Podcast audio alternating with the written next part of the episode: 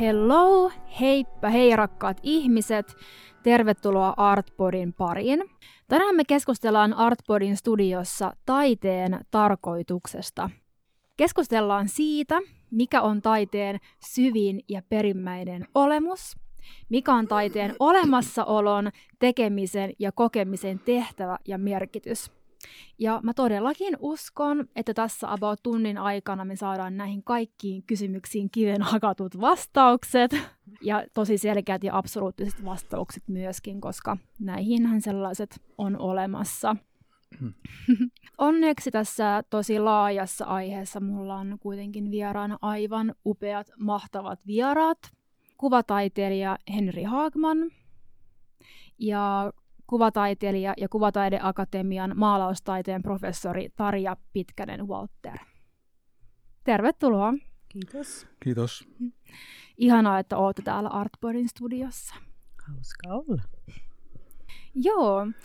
Tämä aihe, taiteen tarkoitus, on siis hyvin, hyvin laaja ja moniulotteinen ja, ja tota, myöskin niin kuin taidetta itsessään voidaan tarkastella niin kuin monelta kantilta, mutta ehkä me tässä jaksossa pureudutaan ehkä päällimmäisenä niin kuin kuvataiteen niin kuin merkityksiin ja sen olemassaolon tarkoitukseen. Henri, sä oot kuvataiteilija ja pääasiassa maalaat. Kuvaatko vähän, että millaisia töitä sä teet ja millainen sun työprosessi on? No tota, nyt se on, se on juuri paraikaa niin kuin voimakkaassa muutoksessa, että mä teen nyt taiteellista tutkimusta ja, ja tota, sellaista hyvin mittavaa yksityisnäyttelyä, mihin tulee sitten tuota, ikään kuin kolmen vuoden prosessissa tulee hyvin, hyvin erilaisia teoksia. Jos aikaisemmin on ollut lähinnä aika traditionaalinen maalari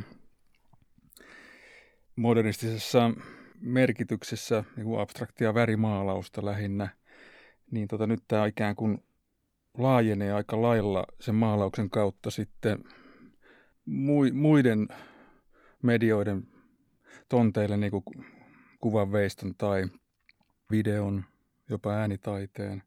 Kaikkea mahdollista, mitä niin kuin prosessissa voi tulla. Mutta se maalausprosessi, niin tuota, sekin on hyvin monenlainen, että mulla on itsellä ollut, ollut tämmöinen taipumus, että mun teosten valmistumisprosessit on todella pitkiä – ja tota, siinä on varmaan monelle kuvataiteilijalla on tuttu se, että, että teosta saattaa, saattaa tulla niin kuin jatkettua näyttelyiden jälkeenkin ja tota, että se on, että, että nämä prosessit on, on jotenkin pitempiä kuin mitä, mitä tämä niin kuin näyttelykonventiot antaisi, antaisi niin kuin myötä. Ja tota, näin ollen mulla on, on tota, esimerkiksi semmoinen 40 maalauksen sarja, mitä mä aloitin 2014 Villa Karossa Beninissä residenssissä ja, ja siinä on sitten tota, siis on 40 akvarellia kaikki ikään kuin epäonnistu siellä Afrikassa ja nyt mä oon niin viiden vuoden aikana sitä, niin kuin, mä oon maalannut niitä kaikkia kerralla tai vähintään 20 aina kerralla. Ja nämä akvarellit on muuttunut sitten, että sinne on tullut akryyli, öljy, jopa epoksihartsi, kaikenlaisia matskuja tullut sinne ja et mä en tiedä vielä mihin se mm. johtaa, että mä oon tämmöisessä niinku leikkisessä prosessissa oikeastaan. Joo, kuulostaa tosi moniulotteiselta ja nimenomaan se prosessi itsessään on se niin kuin hyvin olennainen osa sun koko työtä. Tarja Pitkänen Waltzer, olet myös siis kuvataiteilija ja Kuvataideakatemian maalaustaiteen professori. Millaisia töitä sulla on ja millainen on sun työprosessi? Mulla on aika pitkä nyt jo tämä ehtinyt olemaan tähän ikään tämä taiteellinen työskentely. Mä oon ehkä aina kysynyt siitä, että mistä taiteessa on kyse. Ihan heti alusta saakka silloin akatemiassa 80-luvun alussa ollessani en en suostunut niin kuin nielemättä siihen modernismiin, niin kuin formaaliin, formaaliin modernismiin perustuvaan koulutukseen, joka silloin oli myös henkitoreissaan itse asiassa myös akatemiassa, että kun mä valmistuin 85, niin silloin sen jälkeen tuli hyvin voimakkaasti kaikki uudet tuulet ja, ja käsitys taiteesta myös siellä koulutuksessa tuli haastettua. Ja mun, jos mä ajattelen, niin kun, mähän koen olevani kyllä ajattelevani niin kuin maalari. Ja maalari mulle tarkoittaa kyllä aika paljon sellaista, joka pohtii niin kuin esimerkiksi, joka jollakin väri on olennainen ja, ja joku sellainen ää, alue, joka tavalla aistisuuden alue, joka käsittelee muotoja, värejä, tekstuureja, ää, niin kuin sen, sen tyyppisiä kysymyksiä, jo, joissa mä ajattelen, että just se maalaus on, on mahdollinen, koska – koska se, se pakenee ehkä e, enimmän kuitenkin vielä sitä sellaista niin kuin kielellistä hahmotusta ja toimii semmoisen kielellisen logiikan jossain ulottumattomissa nääs. Eihän maalauksessa voi ajatella, että on kyllä tai ei, vaan ne molemmat voi olla siellä, tai siis vielä jotakin muuta, että se systeemi, millä, millä maalaaminen, millä tämmöinen aistinen muotojen, värien ja tekstuurien ja tuntujen alue toimii, niin se on ihan oman, omanlaisensa siinä. Tokihan musiikissakin on niin kuin ehkä vastaus, mutta siellä taas ei ole sillä tavalla, se muoto ja väri voi tu, to, tulee niin kuin toisella tavalla esille kuin vaikkapa maalauksessa. Mutta se, että hyvin paljon erilaisia, kun Henri sanoi tuossa, että, hän on tota, että se on pitkä prosessi se työskentely ja, ja tekeminen, niin tavallaan joskus mietin sitä, että kun mun, no, monet työt on ollut jo pitkään semmoisia vähän niin kuin huiskasuja, että mä oon voinut kaataa maalia, heittää sitä lattialle, e, toki sillä tavalla, taikka koota, että tehdä ihan irrallisia simeltimen vetoja, maalilänttejä, valaa pinnalle, ja josta mä sitten otan ne, ja mä voin käyttää niitä uudelleen. Mä voin käyttää samoja niitä niin kuin eri teoksissa ja, ja näin poispäin, että se, se on yksi metodi, mutta hyvin paljon erilaisia metodeja siellä, ja tästä voisi puhua nyt aika pitkäänkin, joten en mä nyt vitsi viive, niin kuin tässä, tämän pidempään. Tästä prosessi myös on sit iso asia, ja, ja hyvinkin kiinnostavia asioita tapahtuu siellä, niin paljon kiinnostavia, että mä oon joskus jopa sanonut, että, että se on jännä, että ihmiset joskus nuorena höpsönä vielä. Mm-hmm. Niin kuin, Kuten minä. Sanoin joskus, että se on jännä, että ihmiset maksaa sitä tien viitasta niin kuin miljoonia, kun se on se olennainen niin se tie. Mm. Missä mun taiteesta ei makseta miljoonia, mutta jossain, jossain tota, taidemarkkinoilla näin voi olla kansainvälisillä markkinoilla joistakin saatetaan maksaakin. Et, tota, et silti mä ajattelen, että se ei ole se objekti, ja se on ollut yksi mun taiteen semmoinen, että mä, mä oon ennemminkin tullut siitä niin kuin, ajatellut, että se on voimakas tekijä, joka ei ole semmoinen erillinen representaatio seinälle ja jää sitä kautta niin kuin ulkopuoliseksi, vaan se sataa ja läpäisee ihmisiä. Mä ajattelen näin. Myös maalaus voi mm. tehdä näin. Tai elämäntapa jopa. Mm-hmm. Ehkä tulee, niin kuin, mitä luen teidän molempien rivien välistä. Mm-hmm. Tota, kerrotko vielä kuulijoille, että mikä on formalistinen modernismi? Lyhyesti. no ehkä se voisi tiivistää tällä tavalla, että tapa ajatella, siinä, siinä on, on semmoinen niin kuin, tavallaan puhtaan modernismin ajatus maalauksessa, jossa ei ole mitään muuta sisältöä muuta kuin muoto, väri, muoto ja väri mm. oikeastaan. Ei edes tilallisuutta saisi niin kuin olla, niin kuin, tai tilallista illuusiota siellä, että se maalaus tiivistetään tämmöiseen muotojen ja värien Kaikkein tiukimmassa kieleen. mielessä. Niin, kaikkein tiukemmassa mielessä formaalismodernismi, mutta sielläkin on erilaisia sävyjä ja erilaisia äh, suuntia sen sisällä, mutta että 1900-luvun suuntaus voisi sanoa näin puolivälissä ehkä niin kuin, voisiko voimakkaimmillaan just silloin joskus ollut. Niin voisi ajatella, niin kuin, että se formalismi alkanut oikeastaan jo impressionismista, että, hmm. että se kuva-aihe on niin kuin sekundaarinen ja tota, tärkeintä on ikään kuin värien ja muotojen kokonaisuus. Niin, mutta se, kuitenkin se perustuu havaintoon, että miten niin. havaitaan niin. joku, millä tavalla väri rakentaa jonkun kohteen. Niin kuin, ja niin. sitä kautta siinä oli niin kuin vähän toisenlainen ehkä kuin formaalismodernismissa. Jos, no. Niin täysin abstraktin taiteeseen, jos mennään. Mm, niin, joo. Mm. Mutta jos me lähdetään purkamaan tätä taiteen tarkoitusta, niin mä kysyn nyt teiltä molemmilta ihan suoraan, että onko teillä jotain omaa näkemystä siitä vaikka oman taiteilijuuden kautta tai yleisesti, että mikä on teidän mielestä taiteen tarkoitus? Mun mielestä sillä on valtavasti erilaisia tarkoituksia voi olla, ja, ja koska se, siinä on ensinnäkin se, että sen pitäisi olla puhutteleva, jollain tavalla puhutteleva kaik, eri ihmisille. Eri, eri teokset puhuttelee eri ihmisiä. tota, Mutta mut ehkä mä ajattelen, että se, mä ihan henkilökohtaisesti mietin, niin jonkunlainen kosketetuksi tuleminen jollain jollain alueella, jonkunlainen liikahdus ehkä sitten semmoisessa. Mä kyllä edelleenkin ajattelen aistisuutta kauhean tärkeänä asiana, enkä ajattelen suinkaan niin, että, että se niin kuin modernismin myötä olisi jotenkin haudattu päinvastoin ehkä siis koko tämän kehollisen käänteen ja semmoisen ajattelun, me nyt ajatellaan tai mietitään taidettakin paljon semmoisen kautta, niin mä, se on pikemminkin eri tavalla läsnä, mutta ehkä voidaan puhua vähän samantapaisista asioista, mutta eri käsitteille, jolloin ne kuulostaa 300 vuotta vanhat ajatukset, niin kuin, että oliko, ne voi olla ihan saman sorttisia ajatuksia, mitä Joo. me nytkin ajatellaan, mutta, mutta ne vaan kuulostaa aika erilaisesti. Käytetään eri käsitteitä. No mistä niin lähtee meidän tällä hetkellä, niin me ihannoidaan, tai meidän länsimaalainen taidekäsitys on yleisesti ottaen se, että se on lähtökohtaisesti niin kuin jotain ylevöittävää tai ihmistä kohottavaa niin kuin kokemusta. Niin missä tämä ajatus on lähtenyt alkunsa? Koska käsityöhän, tai taidehan on ennen ollut käsityötä, niin mistä lähtien me ollaan haluttu liittää siihen tällaisia niin kuin totuuden niin kuin määritteitä tai tämmöisiä ylevöittäviä määritteitä? Syyttävä sormi kant.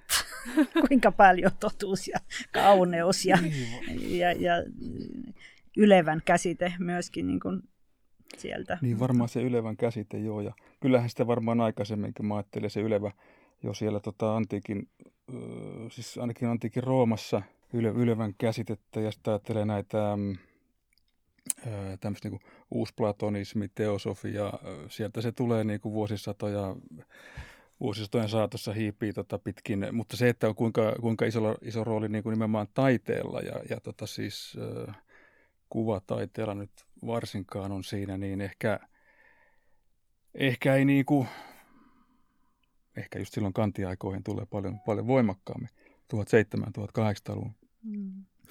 luvulla, mutta tota, mut kyllä se niinku, että me voidaan mennä niinku länsimaisten kulttuurien ulkopuolelle, että mä en ole niinku mikään suuri asiantuntija siinä, mutta tietenkin tiedetään, että idä, idässä on ollut Japanissa, Kiinassa.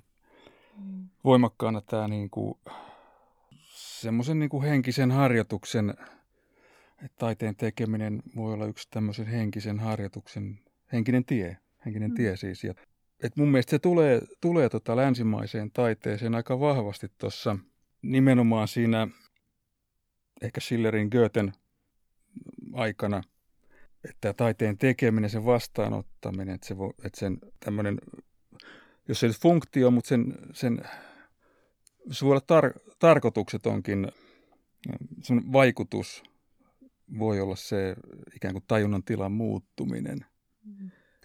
Joo, tajunnan tilan muuttuminen. Ehkä se, no, no, mit, mitä käsittä pitäisi käyttää, että, sit, et, että se kuulostaisi, kuulostaisi jotenkin mielekkäältä. Mm. Mulle tulee mieleen vaan ihan tämmöisen, joka ei nyt suoraan ehkä vastaa tähän sun kysymykseen, mutta kun mä ajattelen semmoista ihmetystä, joka ajatellaan sitä tilannetta – ennen vanhaan, siis tosiaan ennen vanhaan, kun, kun maalaukset vaikka tuotiin, kir- kirkko käytti no. maalauksia välittääkseen jonkunlaisia sanomia, mutta ajatellaan sitä, että tuodaan värillinen maalaus tilaan sinä aikana, jolloin oli tosi vähän minkälaisia tällaisia hmm kuvia ylipäätään, semmoisia rep- representaatioita, niin minkälainen vaikutus niillä on ollut ihmisistä? Nehän on ollut aika hurja varmasti. Me, me ei osata oikein ajatella ehkä sitä, kun me ollaan niin kuvien niin kuin ympäröimiä ja läpäisemiä, että sitten toisaalta, jos miettii sitä ylevän käsitettä, niin kuin toisena ajattelen tässä se, nimenomaan semmoisena, että jos, jos se on tämmöinen ihmistä isompi kokemus, semmoinen, joka, joka tulee mieleen koko ajan tämä Fried, Kaspar David Friedrichin maalaukset, jossa on pieni ihminen, usein silleen niin kuin takapäin, kun ne iso valtava maisema siinä edessä, jossa on, että, että se luonto on niin paljon vahvempi kuin ihminen. Tavallaan me ollaan siinä tilanteessa nyt niin kuin toisella tavalla, kun me mietitään kaikkia näitä ilmastokatastrofia, tätä nyt me todella ollaan niin kuin armoilla. Meillä, meillä ei ole niin kuin mitään me ei tiedetä, miten me, ha- me ei pystytä hallitsemaan tätä, mikä tässä on. sille voi tätä subliimia voi ajatella nyt taas uudessa tilanteessa tällä lailla ehkä mm. tänä päivänä. Jos mä mietin ihan luolamaalauksia, mm. jotka on tehty, ja, ja mä puhun nyt en näistä eläimenkuvista välttämättä tai eläinpiirroksihahmoista, vaan vaikka niistä kädenjäljistä, kun siellä on käden painamia, niin sanotaan, että ne on usein just semmoisella kohtaa, jossa on joku halkeama siellä ja hyvin vaikeissa kohdissa, semmoisissa kohdissa, että on todella vaikea mennä. Niin siinä voi miettiä, että mikä on se, mikä on se tarve ja mikä on se, mm, eh, ehkä sielläkin voisi ruveta nyt miettimään oikein hakemaan sitä ylevän jotain juurta, mm-hmm. niin, ja tämä menee varmaan täysin epä, epäortodoksisesti ja epäoppisesti nyt, mutta kokemuksena mä voisin kuvitella, että sehän on ollut aika huima. Siis, siis, ja, tai ihmeellinen. Emme voida edes, emme, emme tiedetä mikä se on, vaikka sitä kuin tutkitaan, niin silti me ei ihan päästä sen selville, niin kuin, että mistä on kyse mm. lopulta. Mutta outohan se on. Pimeisiin koloihin ja sitten sit käden, kädenjälkiä, jos just tota, puh, siitä on olemassa selvityksiä, että millä tavalla ne on tehty.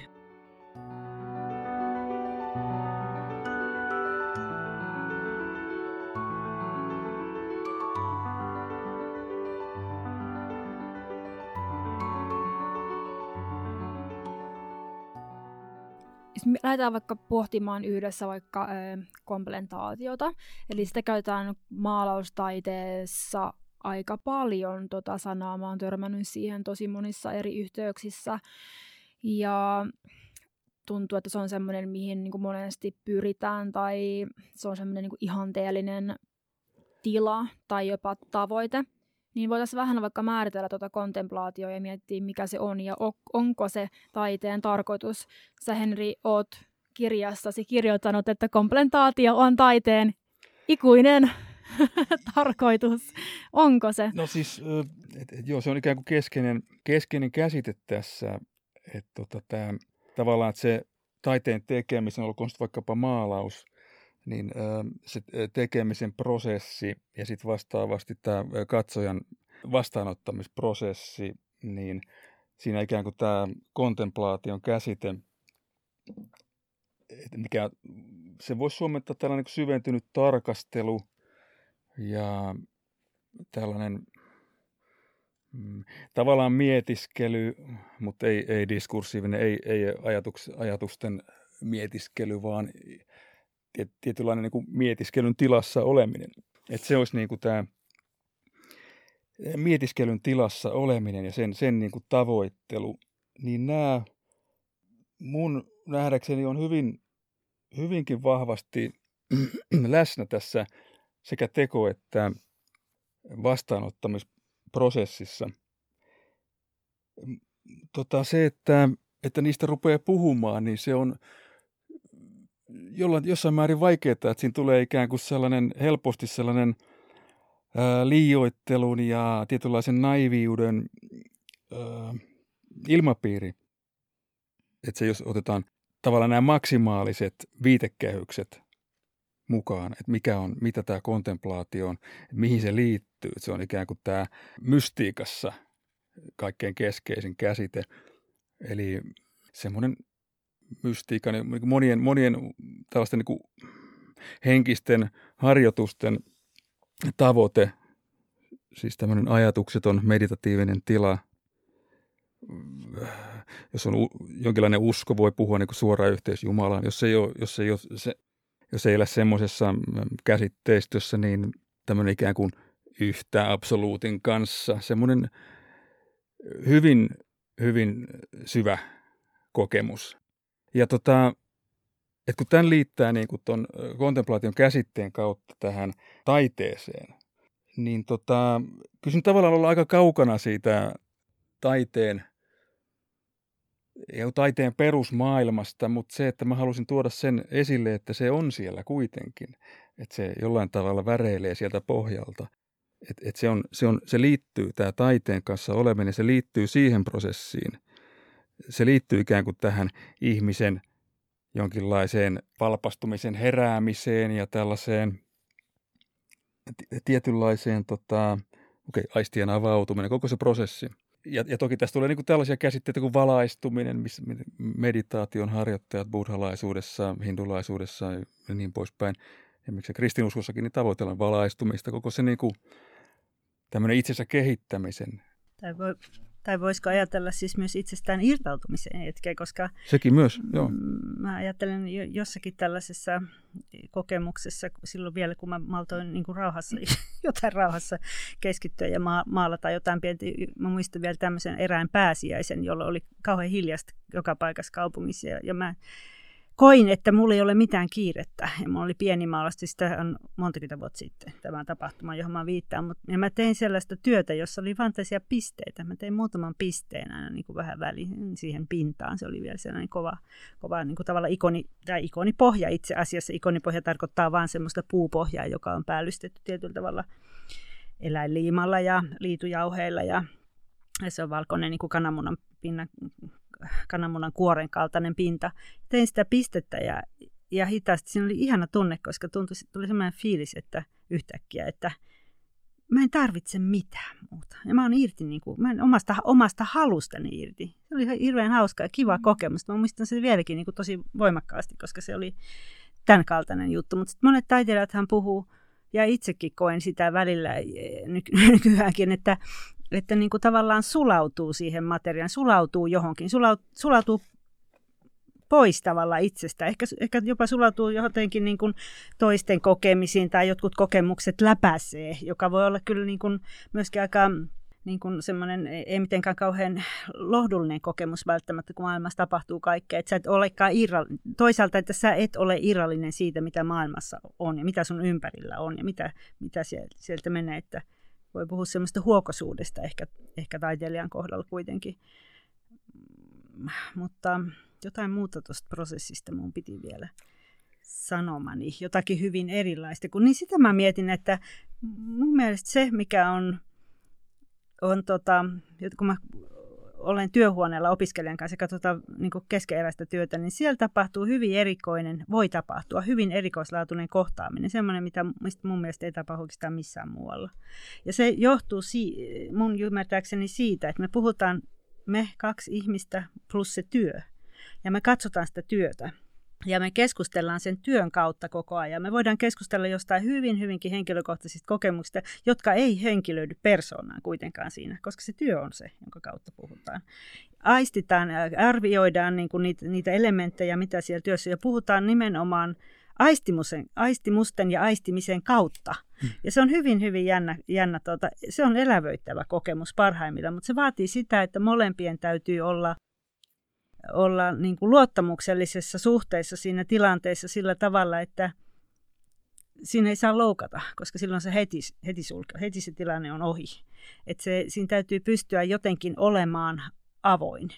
Ja se on, se on tota, juuri se antoisuus, mikä siellä on ja mikä mun mielestä nimenomaan on sen työn ansiota, niin on hyvin kiinnostavaa. Toistuuko tämä usein teidän sun opetuksen parissa? Koen tämmöinen? usein joo, se joo, studiokäynneillä nimenomaan. Että sitten meillä on myös ryhmä, seminaariryhmät, mutta siellä, äh, siellä se on ehkä toisenlaista, kun siinä on monta henkilöä ja siinä on varmasti myös niin kuin, eh, semmoisessa tilanteessa on vaikeampi olla sillä tavalla avoin. avoin. Että tota, mutta kyllä mun mielestä parhaimmillaan semmoisessakin niin voi tulla, tule, mä voisin puhua semmoisella intersubjektiivisuuden käsitteellä siitä, eli että se ei, ole, se ei ole minun tila eikä se ole hänen tila, vaan se on meidän välinen ja sen teoksen kautta nimenomaan niin kuin jonkunlainen kohtaaminen. Mä usein mietinkin, että mitä on myöskin, niin kuin sen, jos mä katson teoksia, katsonpa oma teostani tai jonkun toisen teostani, kenen kanssa mä kommunikoin siinä ja, ja mikä on se toisen niin kuin, oleminen, myös minun, minun sisälläni oleva toinen, minkä kanssa mä oikeastaan työskentelen, kun mä teen, teen vaikka maalausta työskentelenkö mä sen sisäistetyn toisen kanssa ja saan siellä ehkä, jos onnistuu, jos tulee se tunne, että se työ rupeaa itse tekemään ikään kuin itseään, mistä taiteilijat usein puhuu, ja tunnistan ja tiedän, että se on se mulle ainakin tärkein asia koko taiteen tekemistä. Välillä tulee sellaisia hetkiä, että näyttää siltä, että nyt se työ tekee niin kuin itse mm. itseään, että toi ei ole tullut multa toi ratkaisu. Se tulee tietysti multa siinä mielessä, että mä oon tehnyt sinne erilaisia kerroksia, ja, ja ne, mutta ne kerrokset luo keskenään jotain sellaista, että mä en ollut suunnitellut. Ja silloin se on hirveän, se on semmoinen, josta mä, jos puhutaan tämmöistä valaistumisen käsity, käsitteestä, niin mulle toi on se. Sä oot semmoisessa flow-tilassa tavallaan no, siinä. Sitä voi ehkä nimittäin just joo, silläkin joo, käsitteellä, joo, että tota, mutta se on jännä. Se on hirveän ihana tila, kun siihen sitten viime pääsee. Joo. Mietin sitä, että voiko kon- kontemplaatiota kokea siis myöskin ilman taidetta. Totta kai. Totta kai se on, totta kai se on niin, mm. tietenkin. Koska joo. mä oon niinku sen ajatuksen kautta tosi paljon pohtinut sitä, että mikä taide on. Että just niin kuin, kun näitä kokemuksia saattaa tulla hyvin erilaisissa yhteyksissä, että tämmöistä mm. kontemplaatiotahan voi kokea vaikka kun aistii vahvasti vaikka ensilumen tuloa mm-hmm. tai mm-hmm. jotain Aivan. luonnon kokemuksia tai mm-hmm. ihan mitä vaan. Se voi olla hyvin niin kuin arkipäiväistä. Mm-hmm. Niin mua on hirveästi niin kuin huvittanut taiteilijana se, että, että mä koen arkielämässä jotain, jotain olemassa olevaa, vaikka katson vaikka jotain objektia, ja mä ikään kuin havainnoin ja aistin sitä kuin se olisi taideteos, mutta kun se onkin, ei ole vielä määritelty taiteeksi siinä arkielämässä, niin se ei ikään kuin kuitenkaan ole taidetta. Mm. Paitsi Joo. minulle siinä hetkessä. Joo, kyllä, kyllä. Joo, sitä tarviiko sitä taidetta ollenkaan siihen kontemplaatioon? Se on myös hyvä kysymys. Niin. Että tota, mm. eihän tarvitse väkisin, väkisin siihen tunkea. Mm. Että että tota... Mutta ehkä se on eräs metodi. Mä ajattelen, niin. että se on eräs metodi tietyille ihmisille, jo, Tiet, jotka käsit, joille, joilla on joku tämmöinen niin kuin tietyllä, tietyllä tavalla ne, se aistisuus on niin kuin organisoitunut, niin ehkä, ehkä heille se on tapa, tapa käsitellä myös eh, ehkä semmoisia, niin, no niistä voisi sanoa tätä käyttää termiä affekteja, semmoisia intensiteettejä, semmoisia niin jännitteitä, kehollisiakin jännitteitä ja psyykkisiä jännitteitä, jotka, jotka ei ole vielä, jotka ei kanavoidu sanoiksi esimerkiksi, eikä käsitteiksi, eikä tunteeksikaan edes. Mä ajattelen, että aika paljon taide voisi vois käsitellä juuri tämmöisiäkin asioita ja sitä kautta niin kuin olla hyvinkin olennainen osa meidän olemista kaikkienkin ihmisten olemista tavallaan, mutta sitten nämä tietyt ihmiset niin kuin sillä tavalla käsittelee sitä. Kyllä, ja sitten tässä, kun mä tuon sen kontemplaation tuohon ikään kuin keskiöön, niin, niin sehän tarkoittaa myös sitä, että, että se e, taideteos ei välttämättä ole silloin keskiössä, että vaikka taiteilija on työhuoneella sanotaan, että koko päivän tai koko viikon, e, ja eikä se saa kunnon teosta aikaiseksi, okei, että se ei niin kuin onnistu, mm. mutta kuitenkin se, että mitä tapahtuu, niin sille se saa sen kontemplaatiivisen tilan mm. kontemplatiivisen tilan. Ja tota, että ikään kuin se on, hän on tietämättään tai ö, yrittäessään tehdä taideteoksia, niin hän on tota, tehnyt samalla tietämättään ikään kuin henkistä harjoitusta ja, ja näin ollen tota, mm.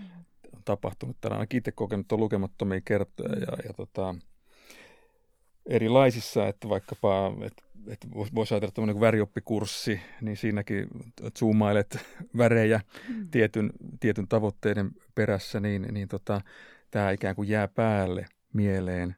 Mm. Tai, tai vaikkapa pimiössä kehität valokuvia ja koitat saada sitä valorijärjestystä ja sitten lähdet sieltä ulos semmoinen tietynlainen esteettinen katse jää päälle, mm. jota voi ajatella, että se on niin kuin kontemplatiivinen katse. Mm. Ja sinänsä se on ajatukseton tila. Ja mm. sikäli se on ikään kuin tämän niin kuin tämmöisen sanotaanko pään taiteen, käsit, mm. käsitteellisen taiteen sitä aika kaukana, mm. vaikka voihan sitäkin kautta sinne tulla. Mm. Mutta Mua se kiinnostaa toi, kun puhut, että niin kuin pään taide, että miten, että miten tämmöinen vaikka käsitteellinen taide ja sitten tämmöinen kompleta... kontemplatiivinen, kontemplatiivinen taide on niin kuin ikään kuin vastakohtia. Mutta sanotaan, että jos mä oon vaikka vaikka mun työhuoneella ja sitten mun tulee tämmöinen vaikka ajatus tämmöinen niin kuin syvä pohdinnan kautta itsestäni tuleva tämmöinen niin kuin, ö, oivallus joka on hyvin komplet- kompletatiivinen mm. kokemus vaikka jostain ö, aktivistisesta toiminnasta. Tai mun tulee vaikka idea johonkin tämmöiseen niin häiriötaiteeseen, ja sitten mä alan vaikka sen jälkeen ehkä aggressiivisestikin sitten tekemään tällaista villiä niin kuin häiriötaidetta, jonka voitaisiin niin kuin katsoa olevan vaikka yhteiskuntakriittistä taidetta, niin eikö se silloin ole myös niin kuin kompletatiivista taidetta? Siis miten se määritellään se kontemplaatio, niin tota, kyllähän se on määritelty myös muulla tavalla kuin mitä mä tuossa mm. tuon, ikään kuin mä tuon sen mystiikan määritelmän tällainen. Ja tarviiko sen kontemplaation nyt sitten olla mm. tuommoisessa toisaalta, että toi on yksi alue taidetta ja, ja, ja hyvä niin, mm. niin kuin siis tämmöinen joku aktivisti mm, maailman muuttaminen sitä kautta, että et, tota, eihän kaikkeen tarvitse kaikki Toki, käsitteet Joo, mennä. mä tuossa mm. kirjassa niin kuin, siis aja sitä, että kaiken taiteen pitäisi olla sitä päinvastoin, että tota, aktivistinen taide ja poliittinen käsitetaide, yhteiskuntakriittinen taide, olkoon ihan rauhassa sitä, mm. mitä ne on. Niin ne on omat hienot mm. arvonsa, mutta, mutta on ikään kuin ollut puolustus tämmöistä taidetta kohtaan, siis nimenomaan No mä oikeastaan kutsun sitä niin formaalistiseksi taiteeksi, mutta en, en sillä samalla määritelmällä, mitä sä tuossa sanoit, mutta, mm. mutta sillä määritelmällä, missä ikään kuin koko sisältö on siinä muodossa. Sieltä ei löydy minkäänlaista symboliikkaa, mm. ei löydy mitään metafo- metaforia, allegorioita, ei löydy vaikkapa esit- esittävyyttä, että ei ole tavallaan niin tällaista kirjallista sisältöä, käsitteellisiä mm. tasoja. Ja tällöin sä ikään kuin kuuntelet silmilläsi sitä, niin. niin kuin sä kuuntelisit musiikkia, mutta sä kuuntelet mm. sitä maalausta silmilläsi ja se niin kuin matelee sun silmäaukoista sisään ja mm. kroppaan. Mm. Että et tavallaan sä, sä niin kuin yhdyt siihen sun, sun katseella. Mm. Niin, niin tämä on ikään kuin tämä mun kirjailu argumentti tämmöistä pinnallisuussyytöstä vastaan, että okei se on vaan sitä Joo. pintaa, vaan sitä mm. formalismia, mm. vaan sitä mm. pelkkää pinnallista estetismiä. Mm. Ja, ja tota, että se mä halunnut tuoda sen, että, että mikä se on se koko, koko se niin kuin syvyys mm. siinä. Niin mun no. mielestä pinnallista este, este, estetisyyttä ei ole olemassakaan. Joo.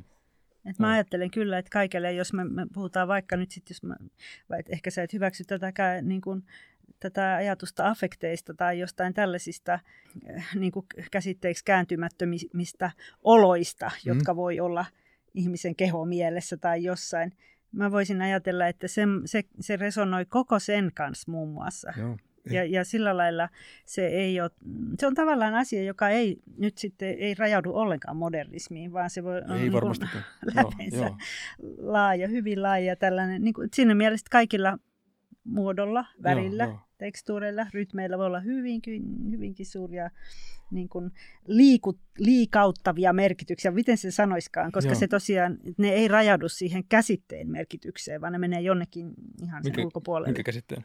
Minkään käsitteen, siis semmoisen niin, verbaalisen käsitteen, niitä ei saa kiinnitettyä sellaisen. Jos nyt ajattelet vaikka, sanotaan nyt punainen, sä voit sanoa mm. punainen, mutta ei se lakkaa siihen, ei se, ei se, ei se jää siihen. Mm, mm käsitteeseen pelkästään. Että tota, mutta mut tietenkään mm. eihän nyt voi toisaalta, pitäisikään varmasti ajatella, että nämä nyt on niinku ihan irtileikattuja toisistaan käsitteet ja sitten taas tämä. Ei, ne, ne, ei tietenkään. Myös niinku, on niin. paljon teoksia, mitkä käsittää niinku hyvin monia tasoja. Niin. Niin. Ja kyllä niin, voi, ja niin, ja ehkä sille konkreettisesti ajateltuna tälleen yksinkertaisettuna, niin kyllähän vaikka sanotaan, että jos on ollut vaikka joku hyvin kaupallisilla motiiveilla tehty vaikka mu- muoto- tai mainoskuva, joka on tehtynä, niin kyllähän joku ihminen saattaa, tai olen, vaikka minäkin on saattanut kokea sen vaikka jotenkin tosi niin kuin avaavana siinä, että, että, että se, mistä ihmiset saa niitä merkityksiä tai mitä ne aiheuttaa, niin sä oot siis Henri kirjoittanut tuossa kirjassa, jos muistat, mm, että, to, että, että, että se, että ihminen kokee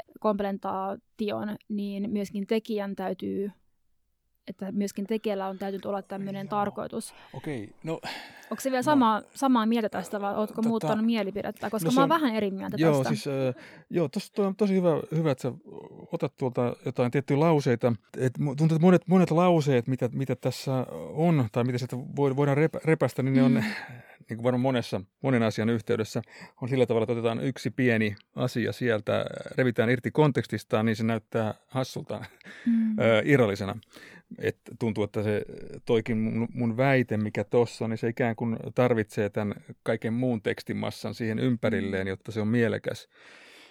Mutta se, että totta kai voi voi niin kuin saada esteettisen elämyksen mistä tahansa, vaikka mä nyt tuijottelemalla tässä siis tätä mikrofonia tai että et kyllä se on tavallaan siinä se katsojan ominaisuus myös. Mutta et kyllä niin kuin jotenkin tietyt teokset, niissä on enemmän potentiaalia johdattaa siihen. Mutta se mun yksi suosikki, mikä tämmöinen väite, ja mä luulin, että se on Jouko Turkka sanonut, mutta joku mulle sanoi, että ei se ollutkaan Jouko Turkka sanonut tätä. Mutta se on kyllä Turkan nimissä täällä tämmöinen tota väite, kun, tai huomio, että yksi saa enemmän valintatalossa käynnistä kuin toinen maailman ympäri matkasta. Hmm.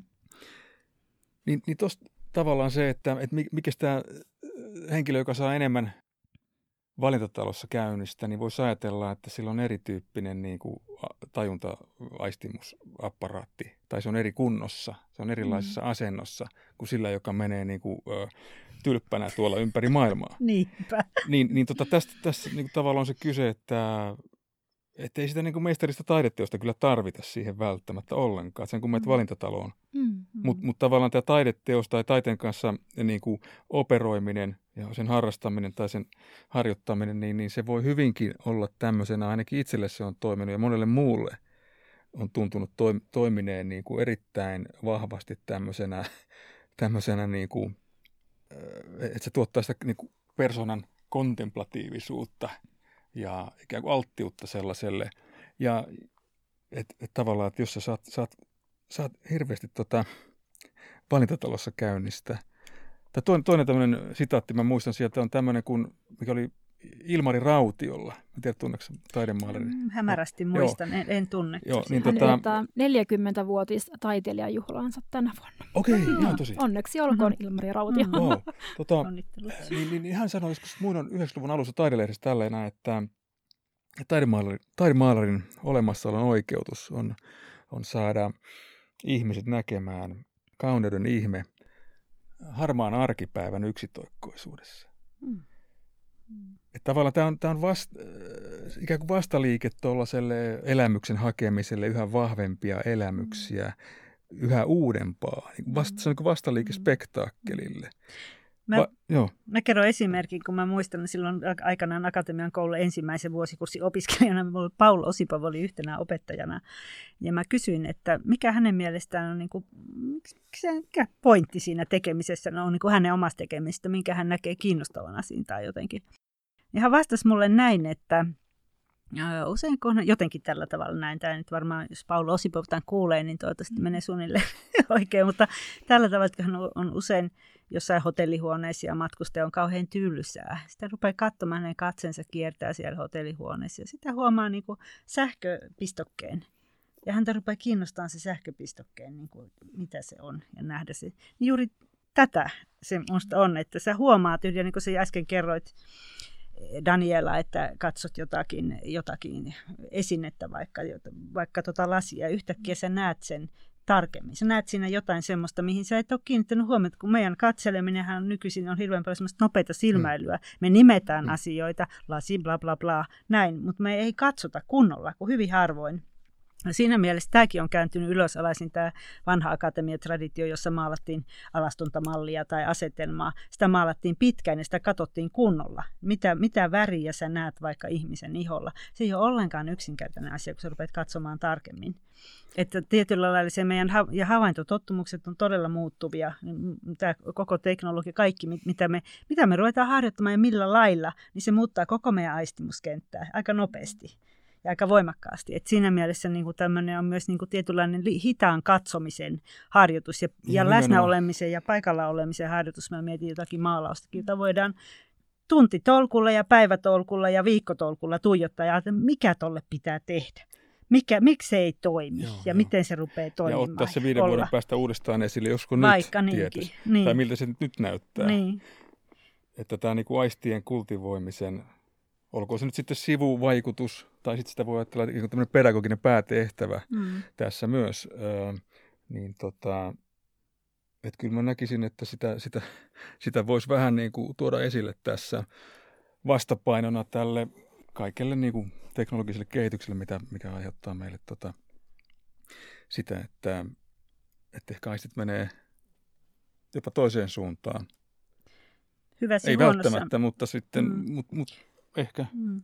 Mä, mä, toisaalta mä mietin sitäkin, ajattelen sellaisia kulttuureja, jotka ei ole käynyt modernisaation läpi, jotain vaikkapa jotain afrikkalaisia kulttuureja, joissa rituaali on kauhean tärkeä asia, joka, joka tehdään yhdessä. Siellä ei ole, ei ole itse ilmaisua oikeastaan, koska se on koko ajan niin kuin ryhmässä tapahtuvaa ja sillä on tarkat säännöt ja näin poispäin, mutta – Yksi tällainen tutkija, Ellen, Ellen Dissanayake, on kirjoittanut siitä ja pohtii sitä semmoisena, että se on, ne rituaalit on stressin vähentämiskeinoja. Hän puhuu siellä, että miten aivojen nämä eri, eri tota, aineet, serotoniinit ja mitkä kaikki siellä, siellä onkaan, jotka vaikuttaa meidän tilaan, niin ne on tiet, tietyllä tavalla nämä rituaalit toimii semmoisena stressin vähentämis- tai poistamis- tai hävit, vähentämiskeinoina. Niin siinä mielessä sellaisia coping-mekanismeja, että miten tullaan toimeen eri tilanteissa. Tietyllä lailla Mä ajattelen, että taidekin toimii tällä tavalla, My- myös se itseilmaisullinen taide tietys, tietys määrin. Mutta me voitaisiin kyllä käydä vuoropuhelua tämän tämmöisen ritualistisen ajattelutavan kanssa ja vähän miettiä, että mitä yhteistä näillä on meidän länsimaisen taiteen niin kuin käsityksellä ja, ja sitten taas siellä siinä. Mua kiinnostaa toi, mihin Henrikin viittasi tästä niin kuin teknologisesta kehityksestä, mm. että ollaanko me tällä hetkellä menossa niin kuin hyvin erilaiseen suuntaan. Että mä oon nyt sitä sukupolvea, tällaista Instagram-sukupolvea, että kulutan myöskin taidetta hyvin pitkälti ja tämmöistä kuvallista niin kuin sisältöä Instagramin kautta. Ja että se myöskin toimii monelle taiteilijalle tämmöisenä taiteellisena niin kuin platformina tai portfoliona. Mm. Ja sitten kyllähän siis miettii sitä niin kuin Instagramin rakennetta, että se on kaupallinen ja sitten kuinka he on niin kuin rajoittanut vaikka sen sinne julkisesti laittaa vaikka videomateriaalia, niin siellä on tietyt niin kuin sekuntimäärät, kuinka pitkä se voi olla. Eli siinä on tämmöisiä niin kuin rakenteellisia niin kuin tekijöitä, jotka määrittää, kuinka kauan, kauan me edes pystytään katsomaan sitä taideteosta, tai että me vaan niin kuin selataan sitä niin kuin kuvamassaa. Niin ehkä tähän sitten tällaiset tilalliset tai jopa niin kuin tila ja aika teokset sitten toivottavasti korostuu, vaikka missä sitten nämä niin kuin rituaalistiset aspektit voisi niin kuin korostua vaikka, vaikka Ernesto Neton isoissa mm. tilateoksissa mm. esimerkiksi, että mä toivon, että tulisi tämmöistä niin kuin vasta liikehdintää. Mm. Niin kuin kehollinen im- immersio tai kehollinen niin kuin uppoutuminen johonkin kokonaisvaltaisesti johonkin Joo, et toki mä en halusin sinänsä niin demonisoida myöskään niin kuin teknologiaa, mm, koska mm. se myöskin mahdollistaa paljon asioita, mutta ehkä just tämä niin keskittymiskykyyn liittyen, jos me puhutaan kon- kontemplaatiosta. Kyllä, niin. mä vielä harjoittelen sanaa tänään koko mm. päivän, niin, niin tota, kyllähän sellaisia kokemuksia varmaan niin kuin internetin tai tällaisten älypuhelimien kanssa niin on hirveän vaikea saada mun mielestä, että kyllä ne mm. tulee tämmöisistä niin kuin fyysisistä niin kuin mm. läsnäolon kokemuksista lähinnä. Mm. Mulle ainakin. Mm. Mutta toisaalta sitten taas niin musiikkihan voi tulla radiosta mm. ja se voi taas mm. aiheuttaa tällaisia mm. kokemuksia, niin mm. se on sitten eri media. Niin, ehkä, ehkä sitten jos ajattelee se, mistä niin kuin joku Instagramit ja muut, niin se on kännykkä, se on aika pieni laite, jos mm. on aika vaikea tavallaan siis just tätä aluetta, jos miettii niin kuin sitä mm. kuvallisuuden, niin se on, se on niin pienessä koossa jo siinä, että se on vähän hankala, niin kuin jos ajattelee sitä vaikuttavuutta, kun taas musiikki on semmoinen, että se täyttää koko tilan, se, se, se kietoo sut heti ympärilleen, tuleepa se radiosta tai missä se muodossa onkaan. Mm. Et, tota... Kyllä. Mikä mä liitän tähän äh, kontemplatiiviseen asenteeseen taiteessa on se, että se on jossain määrin tämmöisen no, uutuuden tavoittelu tai jonkun sellaisen e, e, uuden keksinnön keksimisen niin kuin vasta, vastavoima siinä mielessä, että tota, mun nähdäkseni se vähentää sitä pyydettä, että nyt pitäisi tulla jotain uutta tänne. Ja tämä keksi jotain uutta, se on sen takia mielenkiintoinen, se on sen takia hyvää taidetta, koska se on keksinyt jotain uutta. Mm. mutta ei, sinä sinänsä, niin kuin, mä näen sitä pahana, mutta, tota, e, mutta jos puuttuu, puuttuu kyky syventyä johonkin vanhaan taiteeseen tai sanotaan nyt siihen – harmaaseen arkeen tai valintatalossa käyntiin tai mikä tuossa nyt halutaan laittaa sen, sen symboliksi, niin, tota, niin silloin tulee ikään kuin tämä, että mielessä on jatkuvasti johtajana se pyyde kokea jotain uutta. Mä tiedän, ehkä se on hyvä, mutta, mutta siis se on hyväkin, mutta tota, niin. Et se, on, se on tavallaan ollut tämän, tämän kirjan 2011 niin – tarkoitus lyödä tällaista niin kuin vastavetoa just tästä kokemisen ja, ja elämisen, se, sen syvyys on ikään kuin se tavoite, että voi kokea vanhatkin asiat uutena. Että kaikkihan on koko aika uutta, vaikkei mikään muuttuisi. Että, että se niin kuin, tavallaan rikkaus omassa itsessään, oman itsen tarkkailu. Kyllä. Mm. Hmm. Ja kai siinä jotenkin, jos mä mietin tuon taiteenkin jotain sellaista, niin luulisin, että siinä yksi juttu on se, että joku itsessäkin muuttuu. Joku itsessä liikahtaa siellä. Hmm. Se on ehkä se hetki just, jolloin se tuntuu, että nyt se teos rupeaa itse tekemään itseänsä. Niin itse asiassa silloin saat pienen semmoisen niin kuin vapaamman tilan ehkä siitä myös siitä sun omasta siltä, miten sä oot mieltänyt itsesi. Vaikka ne, se ei tapahdu hmm. näin, että mä ajattelen, että oho, nyt mä vähän muutun, mutta ehkä siellä tapahtuu joku tällainen niin kuin siinä tulee semmoinen niin kuin, energia, ihan konkreettisesti tunne, että energia lisääntyy Joo, semmoisella hetkellä. Että se jollain lailla, jotain siellä muuttuu hyvin olennaista. Ja se on niin palkitseva, mm. että vaikka sä tiedät taiteesta, että niin kuin, taloudellisesti se on yksi miinus, miinus, miinusmerkkinen asia, niin, tota, niin silti sä teet sitä, koska se antaa niin paljon sit jossain tämmöisessä hetkessä voi mm, antaa. Mm, mm. No tässä tulee hyvä aasin siltä mun mielestä katarsiksen käsitteeseen. Eli katarsis tai katharsis tarkoittaa kreikaksi puhdistumista ja tämmöistä äkkinäistä tunnetilaa tai kliimaksia. Ja niin kuin taiteen yhteydessä voidaan puhua esteettisestä katharsiksesta, jossa tämmöinen niin kuin taiteen kokemisen kautta voidaan No, ehkä valaistuminen on, on hurja sana, mutta ehkä mä käytän nyt sitä tässä kuitenkin jonkin niin kuin oman itsensä tai ylemmän niin kuin kokemista. Milloin teillä on ollut tämmöinen kokemus? Te olette oivaltanut, että joku taidetyöksen kokemisen äärellä, että, aha, että tämä minä koin katharaksiksen? Mä en, mä en osaisi käyttää tuota termiä. Mä oon kyllä mm. kokenut sellaista, että mun kontrolli on täysin niin kuin äh, häipynyt, mutta, mutta itse asiassa musiikin yhteydessä. Että et on voinut jossain konsertissa vaan kerta kaikkiaan, että sulta valuu kyyneleet tai jonkun tämmöisen, äh, niin kuin tämmöinen, mutta en, mä, mä, mä en osaa sitä yhdistää tollaiseen, tollaiseen. Pikemminkin siinä on joku semmoinen, nimenomaan enemmänkin mä puhuisin itsestä irtautumisen kokemuksesta, semmoista voi, voi tapahtua pienemmässä ja isommassa mittakaavassa niin kuin toisten teosten ja, ja omankin tekoprosessin äärellä ja, ja näin.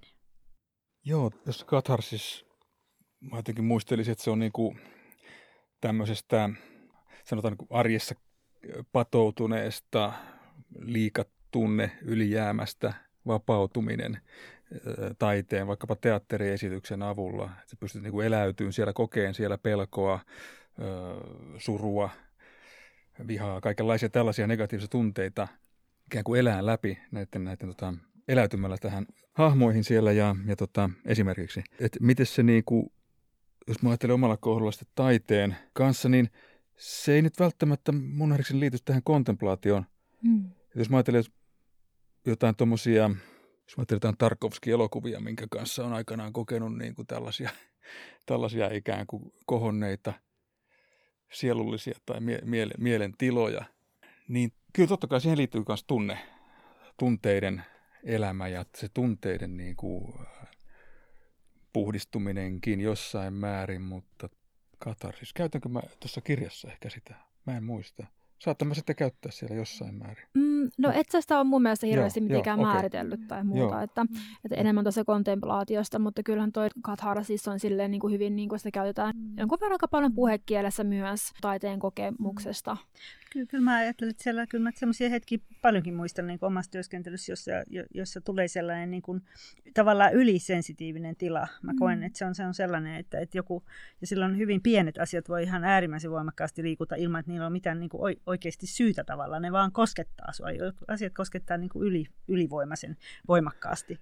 Että ehkä sellaiseen voisi tota, liittää. Mä en, mä en tar- tarkkaan tiedä sitä käsitettä, että onko se semmoinen niinku purgaatio, sellainen niinku todellinen... Niinku, mm. Kliimaksi. Niin. Todellinen tota, niinku hurja, hurja mm. tavallaan Taikka Kislowskin kiihtyminen, puhdistuminen. sinisen elokuvan niin. jälkeen, että tuli semmoinen tunne, että on niinku hakattuna tullut sieltä mm. elokuvateatterista ulos, että niinku olisi henkisesti hakattu, mutta kauhean positiivinen kokemus. Ja joo, ehkä, ehkä, ehkä tämä niinku nega, se liittyy siihen negatiiviseen, tavallaan niinku ylevään, mm. ylevään mm. sillä niin, tavalla, että, se on, mm. että siinä on jotain semmoista, sä koet sitä kauhua, koet niinku sellaisia hyvin kielteisiä tunteita, mutta, mutta sä vapaudut sitten niistä.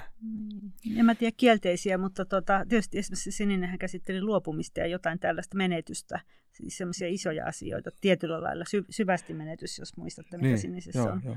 Mutta tota, enkä mä osaa edes sanoa, että onko ne negatiivisia, mutta hyvin voimakkaita ne on ja hyvin semmoisia, että ne voi kyllä tuhotakin, jos et sä niitä niin. handlaa. Siis niin. tuon komplentaation ja katarasiksen niin ero mä niin oletan on se, että komplentatiivinen tila on hyvin mietiskelevä ja ei nyt staattinen, mutta semmoinen pitkäjänteinen ja mietiskelevä keskittynyt tila, kun sitten tämä katharsis on tämmöinen niin kuin äkkinäinen tunnetila. Se on sitä varmaan kontemplaatiota edeltävä tila. niin, mm. tai jälkeen, en mm. osaa sanoa, onko se jälkeen vai ennen, mutta joo. voi olla joo. No, mm. tulee mieleen ihan tämmöinen niin kuin kokemus, että jonkun teatteriesityksen jälkeen niin on vaikka itkenyt kotimatkalla, että ehkä mulle se niin kuin itku, eihän se itku itsessään tarvitse, niin kuin, se voi olla hyvin monen tyyppistä itkua, mutta, mutta itse kun ehkä itkun kautta tunnen, että nyt olen herkistynyt ja jos se tulee jotain niin kuin oivalluksia samalla, niin mä olen muutamassa tilanteessa ajatellut, ajatellut että ahaa, t- tämä oli katharsis. Mm. että, mm. että nämä on kyllä hienoja kokemuksia. Mm. Ja varmasti niitä niin kuin moni taiteen kokija ja vaikka musiikin kuuntelija tai muuten taiteen kokija, niin on kokenut tällaisia kokemuksia, vaikka niitä ei niin kuin sanotakaan. Mm. Että eihän niitä tarvitse aina niin kuin sanottaa ollenkaan. Mutta onko se silloin tavallaan niin kuin kosketetuksi, henkisesti kosketetuksi tulemisen kokemus, joka, joka sinne on se niin kuin ravitseva tavallaan, tai onko se sellainen lopulta kuitenkin Joo, se? kyllä. Mm. Et kyllä mä ajattelen, että, että jos se koskettaa niin kuin jotain omaa syvää identiteettiä tai persoonaa tai tarpeita tai semmoista omaa olemusta, joka on jäänyt huomiota vaille, niin jos tämä teos mm. ikään kuin sitten koskettaa sitä pistettä, niin mm. me koetetaan sitten, mm. mikä aiheuttaa sen. Mm.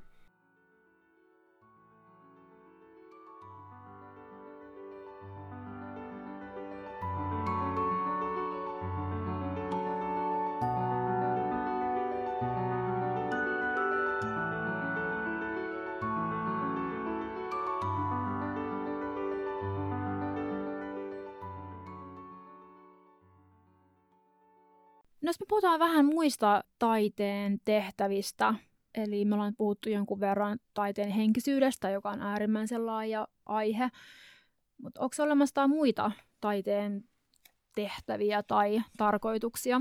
Tietenkin jos ajattelee jotain niin kuin vallitsevien olojen kritiikkiä, jota itse asiassa mä ajattelen aika paljon ehkä kaiken kaikkiaan kuitenkin taide ja, ja se, mä ajattelen sitä kautta, kun näitä nuoria ihmisiä, jotka akatemiaa vaikka – taideakatemiaan tulee opiskelemaan, niin mä ajattelen, että siellä on kyllä on toisenlaisen elämisen muodon hakeminen aika jotenkin tiedostettuna tai tiedostamattomana monella, että, että, että tavallaan se tapa ja ne roolit ja ne mahdollisuudet, mitä, mitä niin kuin vallitseva yhteiskunta tarjoaa, tietysti moninaisuudessa, kyllähän sekin on laaja ja siellä on kaikenlaista, mutta tuntuu, että silti he ei mahdu siihenkään oikeastaan. Mm. Se ei joko kiinnosta heitä riittävästi, tai joku ulottuvuus heissä ei tule kosketetuksi eikä tule niin kuin jotenkin mahdollistu tavallaan tässä, tässä meidän arkisessa yhteiskunnan niissä rooleissa, mitä siellä on. Et tota, olisiko siitä sellaisesta kyse jotenkin? Niin, eli uuden elämän alueiden luomisesta. Niin, Sehän on ihan valtava tarkoitus. Mm. Sehän on, no niin kuin, niin. se on ihan tai valtava. toisenlaisten kokemisen tapojen tai toisten tyyppisten asioiden. Jos nyt ajatellaan ihan jo, jo traditionaalisesti suunnilleen, niin onhan taide kuitenkin tuonut esille eh, vähemmistöjen esimerkiksi eh, teemoja no, nostanut ja tuonut ne mukaan niin keskusteluun. Että yksi tällainen niin kuin avata elämän eri alueita, tuoda näkyväksi jotain, että tämmöinen on olemassa ja hei, otetaan tämä tosissamme, että, että miksi, miksi, tätä, miksi tätä ei nähtäisi tai näkyväksi tekeminen, sitähän se on kliseinen sanonta, että taide tekee näkyväksi jotakin, mm. joka on, on näkymätön tai huomaamaton, niin kuin kaivaa esille sellaisia ulottuvuuksia. Joo, mutta toi on tosi niin kuin kaunis ajatus ja mä oon niin itse niin jotenkin äh, taiteen kokijana ja tekijänä, tekijänä niin ajatellut sillä että ikään kuin taide olisi semmoinen niin ensimmäinen niin kuin alue, missä tämmöiset niin kuin ihmisissä olevat niin kuin ajatukset tai arvot niin kuin saa konkreettisen muodon niin kuin ehkä ensimmäistä kertaa tämmöisten kokeilujen kautta. Hmm. Tai myöskin tieteen kautta, miksi ei. Mutta hmm. uskon, että niin kuin taide on myös siinä niin kuin, hmm.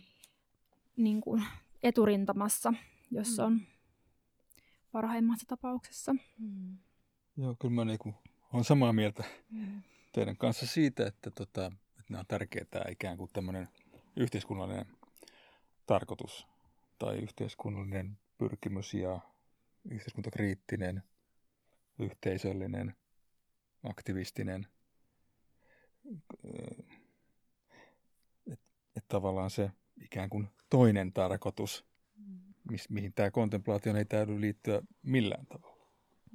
Voi liittyä mm. jossakin määrin, mm. mutta tota, ei, ei, ole, ei ole ollenkaan mm. välttämätöntä. Että mm. Jotenkin se, että miten mä itse laitan sen tässä, niin taiteessa on nämä kaksi puolta. Mm. Toki ne voidaan pilkkoa ja mm. miettiä, että olisiko siellä muita. Mm. Niin, siinä on vähän se, että miten, miten sä määrittelet sen kontemplaatio. Jos mä ajattelen vaikka mm. kaikkia näitä, musta se on nimittäin ollut aika kiinnostavakin katsoa esimerkiksi Kuvataideakatemiassa, että kuinka paljon ihmiset, nuoret ihmiset hakeutuu maalauksen pari edelleenkin, vaikka on, meillä on kaikki teknologia ja kaikki tämä, niin voisi ajatella, että se on se, joka niin kuin, niin kuin viettelee tai houkuttaa tai on, mutta sitten aina vuosi vuodelta siellä on niin kuin joka kerran niin kuin eniten opiskelijoita valitsee sitten sen maalauksen alueen. Ja tota, siellä mä mietin sitä, että onko sitten, kun ajattelen niitä ihmisiä, minkälaisia ulottuvuuksia, mi, mi, mi, se on jo toisenlaisuutta tämän päivän niin kuin yhteiskunnassa itse asiassa. Ja se, sellainen niin kuin vali, valinta niin. tavallaan, liikkumattoman kuvan tekemisen, niin kuin esit, että mä aika jotenkin, aika, miten se mitä sanaa tässä käyttäisi, mutta että että, että, eikö se ole aika jännä valinta? On se mm. tietysti sisäänpäin kääntyneisyys vie, viehättää siinä. Mm. Semmoinen yksityinen niin tekeminen. Tuota yksityinen sun kontemplaatiota sitten, vai mitä se on, mitä siinä haetaan, niin kuin jonkunlaista, jonkunlaista Voisi ajatella, että... työhuoneella ja näin pois. Toki toisaalta sitten myöskin tämmöinen niin kuin yhdessä tekemisen ajatus ja, ja niin kuin, ihan yhdessä luomisen ideat, niin nekin on kyllä niin kuin olemassa siellä, mutta silti varsinkin maalauksessa, niin hyvin suuri osa se on sitä, että yksin tehdään työhuoneella. Niin, voisi ajatella, että se on se viehättävä tavallaan mm. itsensä tutkiminen ja, mm. ja se rauhassa oleminen. Rauhassa olemisen, niin, ehkä joku semmoinen kokemus. Että ehkä siellä säteilee just se kontemplaation mm. kipinä siellä, joka aiheuttaa. Ehkä se on siellä mm. sisällä. Ehkä voidaan ajatella näin. Mm. Ja onhan se vähän sellaista, niin kuin itse, en nyt voi sanoa, että yhteiskunnan niin kuin, millään tavalla niin kuin rakenteiden ulkopuolella olemista, mutta on se, mä koen, että se on aika semmoista niin kuin, jopa vaihtoehtoista olemista. Mm. Ja mä en niin hirveästi tykkää tuossa vaihtoehtoista sanasta, koska mun mielestä se jotenkin, siinä on vähän huono klangi. Mutta, mutta siinä on jotain semmoista niin kuin hyvin vapauttavaa, mm. oman, oman, omassa tilassa olemista mm. ja siellä luomista. Mm. Mm. Jos me puhutaan vähän tuosta vaikka niin kuin taiteen poliittisista päämääristä. Sitähän voidaan käyttää niin kuin poliittisiin tarkoituksiin niin kuin pahimmassa tapauksessa ihan niin kuin propagandaan tai vastaavanlaisiin motiiveihin. Mutta esimerkiksi tota, Peter Bürger, niin hänen avantgarde-teoriassaan 1974 niin muistaakseni hän kirjoitti siitä, että taiteen tehtävä on tehdä itse taide tarpeettomaksi Mm. tulemalla, niin liittyykö tämä siihen, että taide tulisi osaksi niin kuin elämää, jotta ikään kuin elämästä tulee taidetta ja taidetta ei enää tarvita? Liittyykö tämä tähän vai onko mä aivan hukassa? Tämä oli ainakin mulla tuossa, niin tämä, nyt mä muistankin, se oli se johtoajatus tässä, että tavallaan taiteella on tämmöinen tämmöinen tarkoitus. Jos se sitähän se tulee tuo kirjan nimikin. Nyt, nyt mä muistan se, että se oli niin kuin, että se on tämmöinen välivaihe Joo. Et kahtaalta just tämä tarkoitus, mitä ikään kuin ö, maailmaa parantava tarkoitus, yhteisöllinen, yhteiskunnallinen funktio ja sitten tämä kontemplatiivinen, että ne tavallaan muokkais meidän elämän muokkaamalla yksilöitä kahdesta suunnasta, vetoamalla niin kuin tämmöiseen älyyn ja ymmärrykseen, sitä kautta muuttamaan. Ja sitten toisaalta tämä kontemplaatio kautta muuttaa mm. niin kuin meidän aistimisjärjestelmää. Kumpikin taholtaan muokkaa sitten yksilöitä, ö, yhteisö ö, muuttuu, yhteiskunta muuttuu. Ja tota, sitten sit me et ikään kuin tämä taiteen prinsiipistä tulee tästä tietyn vapauden ja sanotaan vaikka rakkauden – kaikki tämmöiset niin hyvät, hyvät siinä mukana, niin siitä prinsiipistä tulee niin kuin meidän elämän johtava prinsiippi. Ja, ja tota, sillä tavalla voisi ajatella, että taide on, on tämmöinen välivaihe. E, e, eikö se ollut niin tavallaan niin avantgardessa kaikki, kaikkiaan sisällä? Tätä voidaan määritellä monella tavalla, mutta, mutta mä oon itse ollut löytävänä sieltä sen, että, että taiteella on tämä tämmöinen mahtava muutosvoima, että, että tarkoitus on se, että meidän elämästä tulee taidetta meidän, meidän tota, kanssakäymistä tulee niin kuin luovaa ja vapaata ja avointa ja henkistä ja ynnä muuta, kaikkea sitä hyvää. Ja, ja silloin meitä, meidän ei tarvitse vetäytyä työhuoneelle tekemään tota noin, niin näitä, näitä teoksia. Että me, me niin kuin sen kun eletään sitä taidetta. Tämmöisiähän niin kuin kokeiluja on. Yhteis, yhteisökokeiluja on olemassa ollut, ollut tota jo 1900-luvun puolesta lähtien, että tota, et, et luovutaan tästä niin kuin varsinaisesta taiteen tekemisestä ja, ja sitten tota, pyritään elämään luovasti. Että jokainen teko, jokainen meidän valinta on taidetta. Niin kuin Tarja puhuu siitä tuossa alkumetreillä siitä, että, että miten tämmöisen niin kuin taideteoksen kautta on luotu tämmöinen hyvin intiimi ja luottavainen ilmapiiri, jonka kautta ollaan sitten vaikka käyty keskusteluita, niin olisiko niin kuin se niin kuin ikään kuin ideana siinä, että me voitaisiin elää näin ilman näitä niin kuin taideteoksia, eli näitä välikappaleita, että me ei tarvittaisi näitä teoksia, jotta me voitaisiin Toisaalta kun miettii sitä, missä yhteiskunnassa, niin missä mennään, niin, niin kuin mä sanoin, että musta se on niin hyvin harvinainen kohta. Että oikeastaan mä en sellaista läsnäoloa, niin kuin mehän voidaan kommunikoida ja puhua, puhutaan paljon ja kaikenlaista tällaista, niin sitten sellainen niin kuin kohtaamisen kokemus on äärimmäisen harvinainen, niin kuin, niin kuin toisen kohtaamisen kokemus. Ja, ja itsensäkin kohtaamisen kokemus tuntuu olevan välillä harvinainen. Mä ajattelen, että, että ne teokset on tavallaan niin kuin he, helpottaa siinä. Et, ja, ja kun taas, taas jälleen kerran tuolta akatemiasta mietin sitä, että kun on ollut tällaisia kursseja, joissa on yhdessä yritetty tehdä teosta, niin joku asia, joku ulottuvuus on sellainen, jota ei vaan voi. Se vaan ei niin kuin, se on jotakin muuta. Se on kiinnostavaa toki, mutta se on jotakin muuta kuin se, että sä teet niin kuin, Okei, sitten puuttuu jotain. Mitä, mitä niin, puuttuu? sitten puuttuu joku siis sellainen, ehkä, ehkä sitten sellainen, että sä niin kuin, jollain lailla, onko miten paljon se on sitä, että sä käsittelet oikeasti todellisesti jotakin asioita läpi. Kun mä mietin koko esimerkiksi mm. tätä informaatiotulvaa ja kaikkea sitä signaalitulvaa, mikä meillä on joka puolella ympärillä koko ajan, niin mä ajattelen, että se maalaaminen on tavallaan sitä, että sä saat olla rauhassa siitä, sun ei tarvitse reagoida koko ajan johonkin. Kyllä. Se on äärimmäisen tärkeää, että sä saat, saat semmoisen, se, se, oikeastaan se on kyllä puhdistavakin kokemus, että saat olla, ja lataava kokemus. Kun mä koen, että tämä Mm. Tämä niin kuin syytää meidän energiaa niin kuin taivaan tuuliin koko ajan, niin että et, et jaks enää sulle itselle sulle mitään Joo. jäljelle. Tulee sellainen tunne välillä mm. tässä, tässä niin kuin. Joo, tosta, mulle tuli mieleen tuosta toi, niin kuin, tiedät Agnes Martinin tämän mm. kirja, mikä on suomennettu, Hiljaisuus talonin lattialla, niin siinä oli tämä, että Agnes Martin ilmaisee näin, siis yhdysvaltalainen maalari, kuollut muistaakseni 2004, eli hyvin vanhaksi. Että hän, hän ilmaisee näin, että, että, että jos hänellä on ollut tuota, siis hyvä hyvä maalauspäivä takana, niin hän varjelee sitä tilaa, hän koittaa mennä, lähtee, lähtee työhuoneelta, niin koittaa olla tapaamatta ketään. Varjelee ikään kuin tätä saavutettua rauhantilaa mm. ja tietynlaista niin kuin hyvin herkkää, mm. hyvin, hyvin arvokasta mm. mielen sielun tilaa. Mutta mä en tiedä, tavoittaako nuoret ihmiset. Sä oot nyt meitä nuorempi, Daniela.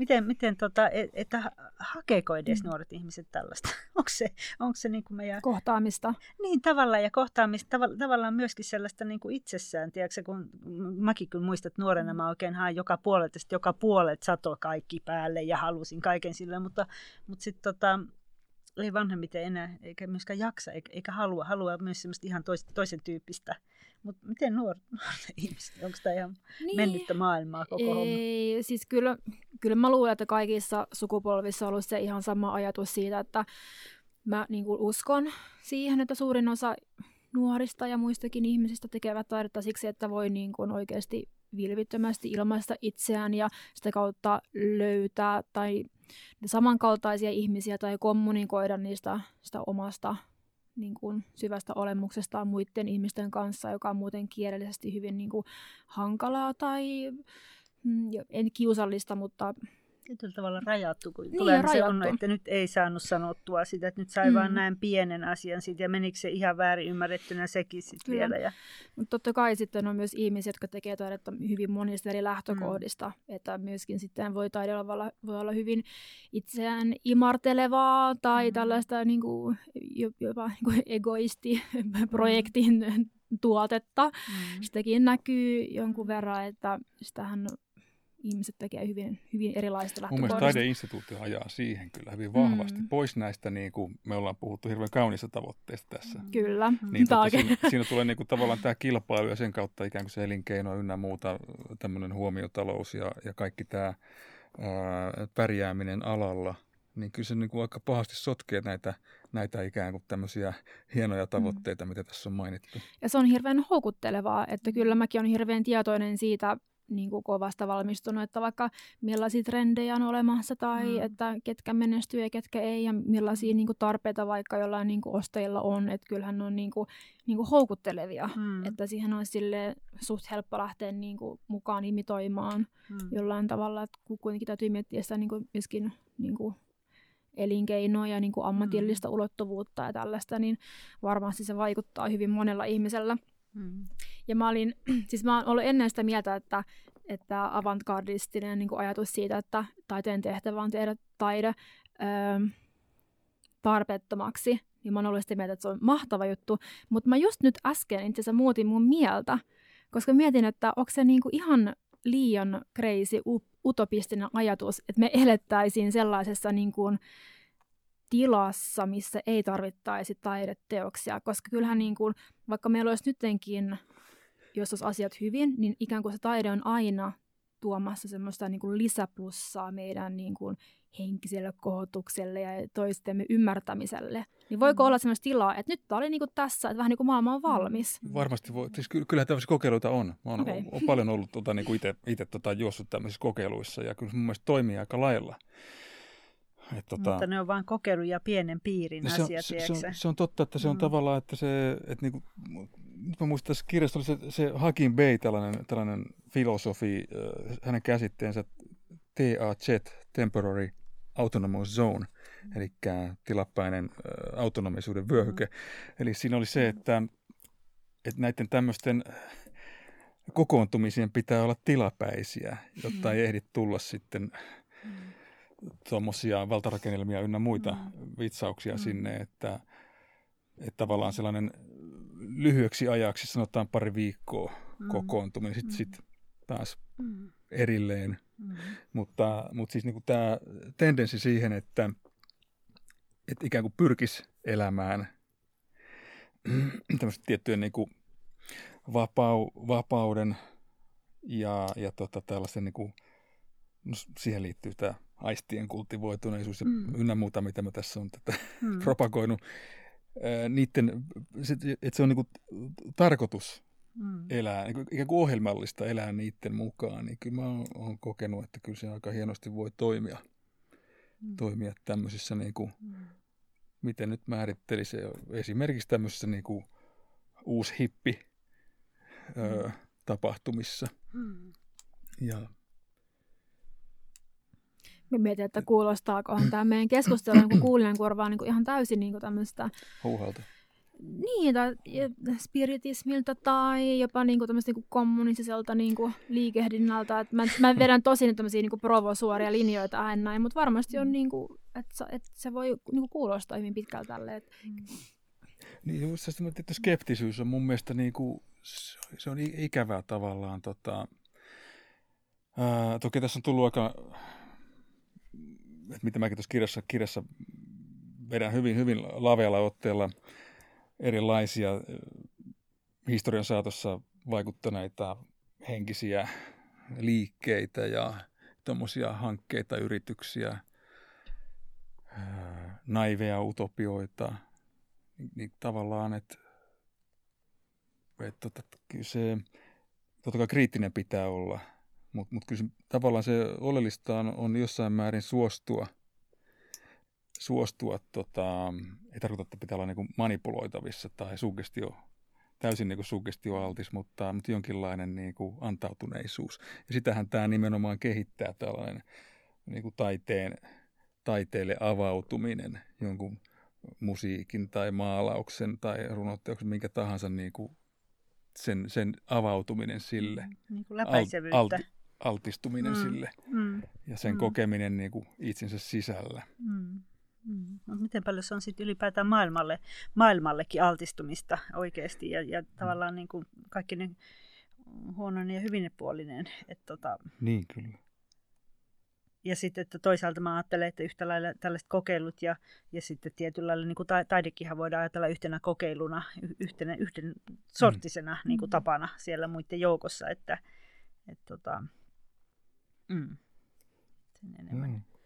hierarkisoimatta niitä niin tästä, niin kun sulla oli tässä tämän podcastin laajempana tarkoituksena ikään kuin tämmöinen ma- kynnyksen madaltaminen, niin mä en tiedä, tämä keskustelu, mm. madaltaako se niin, nyt kynnystä. Nyt kävi? kynnystä.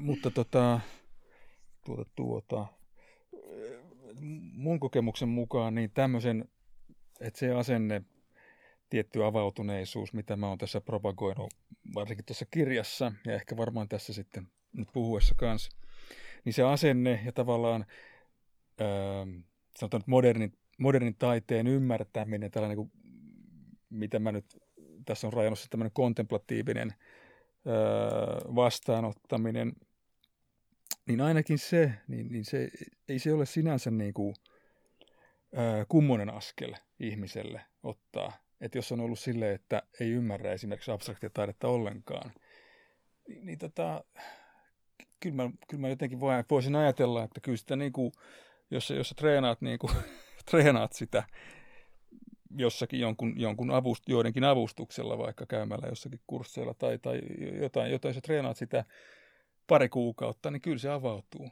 Niin, tai katsomalla. Niin, tai katsomalla, tai kokemalla, katsomalla mutta silloin joo. se olisi tietysti kiva, että se työ voisi olla vaikka kotona tai jotain, koska, koska sitten se, että tietyllä laillahan kuitenkin vaikka ne esitystilanteet, niin kuin niissä on omat koodinsa ja tapansa, tapansa myöskin se, että minkä verran sä pystyt niin kuin avautumaan sille ja miten sä voit katsoa sitä erilaisissa omissa oloissa myöskin. Mm-hmm. Sun oma tila vaikuttaa voimakkaasti siihen, mitä sä saat irti mistään.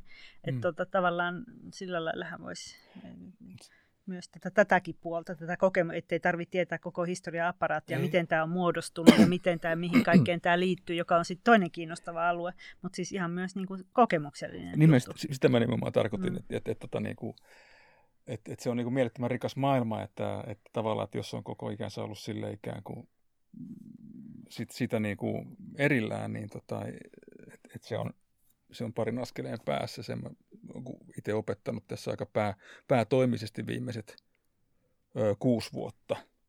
Niin tota, kyllä mä, mä koen, niin kuin, että se on nopeasti omaksuttavissa. Se on, Avautuu mm, ensimmäiset niin, jotakin portit, sieltä. Siis toisaalta portit. voi miettiä, että se on niin valtavan laaja alue, kun se on koko ajan, oikeastaan tänä päivänä, koko ajan se joudut kysymään, että mistä on kyse ja mist, miten, tällä on, miten tällä on mieltä, mikä mieli tällä milläkin siellä on. Mm. Et tote, ja siinä mielessä se on myös niinku, semmoisen niinku äärimmäisen vapauden alue toisaalta, mm. että, että sä, ja, mutta myöskin ehkä toisa, toisille voi olla myös haastava alue sit just siinä, siinä ei ole selkeitä sääntöjä, ei ole selkeitä, että tämä on niinku hyvä ja tämä on huono esimerkiksi. Tämmöiset Ähm, mm. Tämmöiset niin kuin arvottamiset on musta ihan niin kuin, ei, ei itse asiassa sovi taiteeseen niin kuin oikeastaan, vaan pitäisi katsoa, mm. niin, mistä on kyse missäkin. Ja mm. tämä on niin kuin vakavasti tehtyjä asioita, että minkähän takia tämä näyttää tämmöiselle aivan hassulle mm. tämä juttu. Hmm. Eli enemmän sellaista leikkimielisyyttä ja aikaa ja jopa semmoista pientä, pientä kärsivällisyyttä. Niin, tämä avoimuutta myöskin. sitten toisaalta taas. Niin. Mm. sille kokeilulle, tälle taidekokeilulle. Mm. mm. Kyllä. Rakkaat kuulijat, antakaa aikaa itsellenne ja taiteelle. Näin on hyvä lopettaa. Kiitos teille tosi paljon, ihanaa kun olitte täällä. Kiitos. Joo, kiitos.